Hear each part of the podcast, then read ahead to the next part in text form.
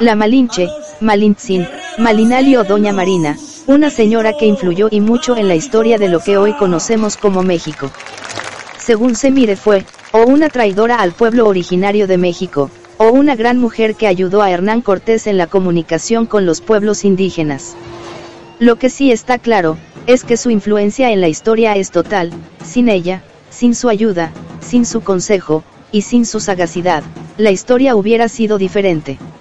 Era esclava y fue ofrecida a los conquistadores como tributo por los indígenas de Tabasco, el ofrecer esclavos a los amigos, era costumbre por aquellos tiempos en los pueblos originarios de América, ofrecer mujeres como obsequio era además un regalo que se hacía a gentes de gran importancia. Nació en una clase alta, era hija de un cacique mexica, vivían en una zona limítrofe con indígenas de cultura maya y de habla nahuatl. El territorio gobernado por el padre de Malintzin debía pagar tributo a Montezuma señor de Tenochtitlán y cada año venían los recaudadores de impuestos a recibir el pago correspondiente. Ese año no recibieron los recaudadores el monto asignado y apresando al padre de Malintzin lo sacrificaron en el templo según la costumbre, un cuchillo le quitó el corazón a un latente y su cuerpo fue arrojado escaleras abajo. Al morir su padre, la madre volvió a contraer matrimonio y entonces Malinali fue vendida como esclava a unos traficantes, pues el nuevo padre no la quería. Los traficantes la vendieron al señor de Tabasco que era maya, como era una niña, en esos momentos aprendió rápido el idioma maya, además de conocer ya el nahuatl. A la llegada de Cortés a tierras mexicas, el señor de Tabasco quiso congraciarse con aquellos recién llegados y ofreció unas muchachas como regalo a los extraños. Entre las mujeres estaba Malintzin que no olvidemos era esclava y por lo tanto podía ser ofrecida a quien quisiera su señor. Lo primero que hicieron fue bautizar a las jóvenes y a Malintzin le pusieron por nombre Marina, tal vez por lo parecido de uno y otro nombre. Según cuentan los historiadores, Marina enseguida destacó entre el resto, por su inteligencia, facilidad para expresarse, buenas maneras y agradable forma de comportarse. Cortés encontró también, conviviendo con los indígenas a un fraile que había naufragado años atrás y que había aprendido a hablar maya y por supuesto hablaba castellano, así que entre el traductor español y Marina las conversaciones entre Cortés y los diferentes caciques se solucionó al momento, Marina traducía el nahuatl al maya y del maya al castellano traducía el fraile. Eso fue hasta que Marina aprendió a hablar castellano, cosa que sucedió bastante rápido. El señor de Tenochtitlán enviaba recaudadores a todos los caciques limítrofes con sus dominios, y estos para evitar ataques debían pagar tributos. Ciertamente, según parece, los diferentes pueblos sometidos estaban cansados del atropello y abuso por parte de los mexicas, así que cuando se presentó Cortés con armas poderosas, estrategias diferentes, y ante los ojos de aquellos pueblos, mejor preparados para combatir a los mexicas se aliaron con los castellanos. Y aquí es donde interviene Doña Marina como gran agente de relaciones entre los recién llegados y los indígenas. Doña Marina, no solo traducía como un lorito, sino que aconsejaba a Hernán sobre posibilidades, caciques que ya ella sabía estaban hartos del dominio y abuso mexica, y que resultarían buenos compañeros de camino. Presentaba a los recién llegados como amigos, y establecía buenas relaciones entre ambos bandos. A través de las diferentes conversaciones Cortés comprendió el sometimiento que sentían los pueblos vecinos de los poderosos mexicas y de las brutales consecuencias de no atender a los requerimientos del señor Montezuma. Poco a poco los castellanos, empezaron a relacionarse con los diferentes caciques, y Marina fue una aliada perfecta, pues conocía las necesidades y costumbres de los pueblos, y recomendaba a Cortés formas de pacto. Demostró ser una gran estratega y una relaciones públicas inmejorable, no solo traducía, sino que aconsejaba a Hernán sobre cómo tomar decisiones, dónde ceder, dónde apretar al interlocutor de turno. Montezuma fue avisado de lo que estaba ocurriendo en las fronteras de su territorio, supo que había unos extraños que estaban levantando a los pueblos sometidos, y como recibía noticias un tanto extrañas sobre aquellos hombres nunca antes vistos por allí, decidió presentarles cara antes de que llegaran a su hermosa ciudad. En la ciudad de Cholula preparó una emboscada contra los nuevos visitantes que amenazaban su hegemonía. Esta historia de la emboscada de Cholula, tiene dudas sobre si realmente fue un plan preparado para asesinar a Cortés y sus tropas, o un ardid de los castellanos y aliados, ya que al parecer la batalla con los mexicas nunca se dio allí, sino que se masacró a los cholúas sin más. Lo que se sabe más o menos fue así. Los castellanos estaban avanzando hacia la ciudad de Tenochtitlán, Cholula era un gran centro de comercio, y anteriormente habían tenido diferentes batallas contra los tlacaltecas aliados ahora de Hernán.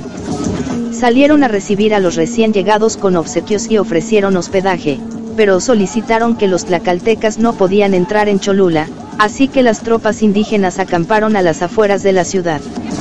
Según narran, todo fue bien durante dos días, pero Marina fue avisada por una anciana de lo que supuestamente habría de ocurrir, también algunos totonacas, otro pueblo aliado de Cortés, avisaron que habían visto sacrificios de niños en los templos, y dicha costumbre siempre era antecesor de preparativos de guerra.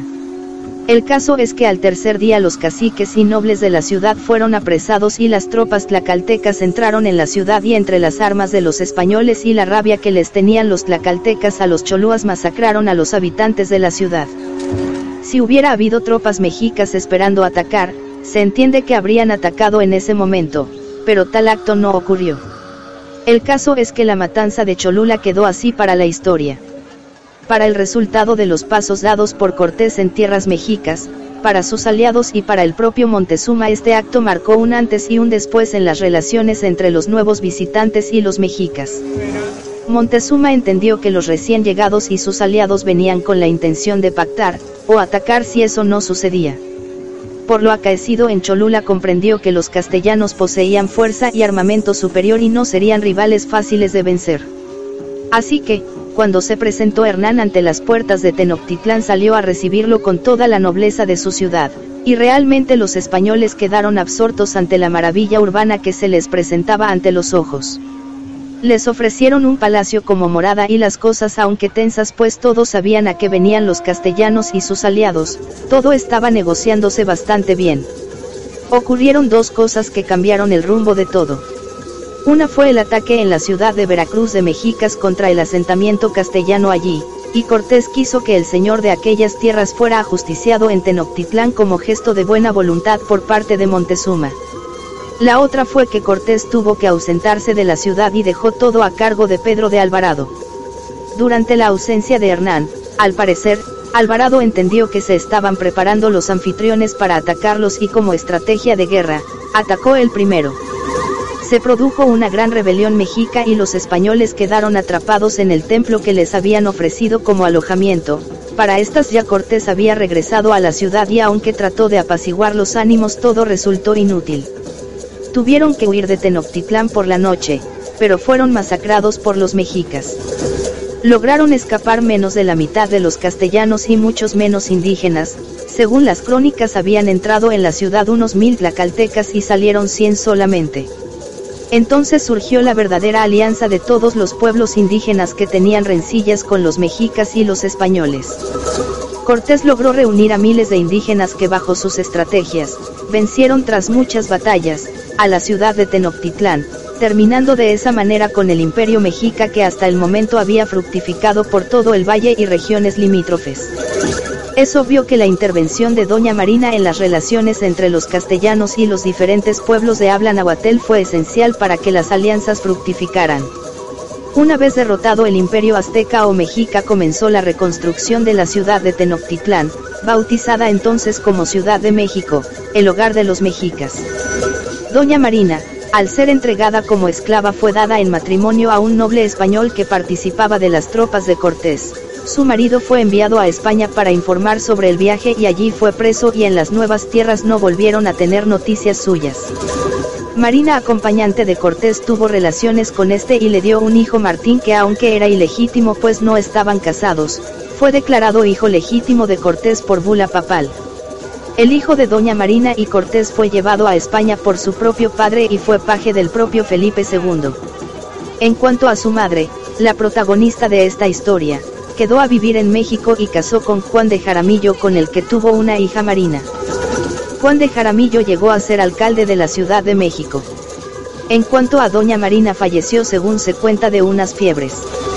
Y esta es la historia de Doña Marina, la Malinche, que para unos es una traidora, y para otros una gran estratega. Y para ti, ahora que conoces la historia de su vida, ¿qué opinas?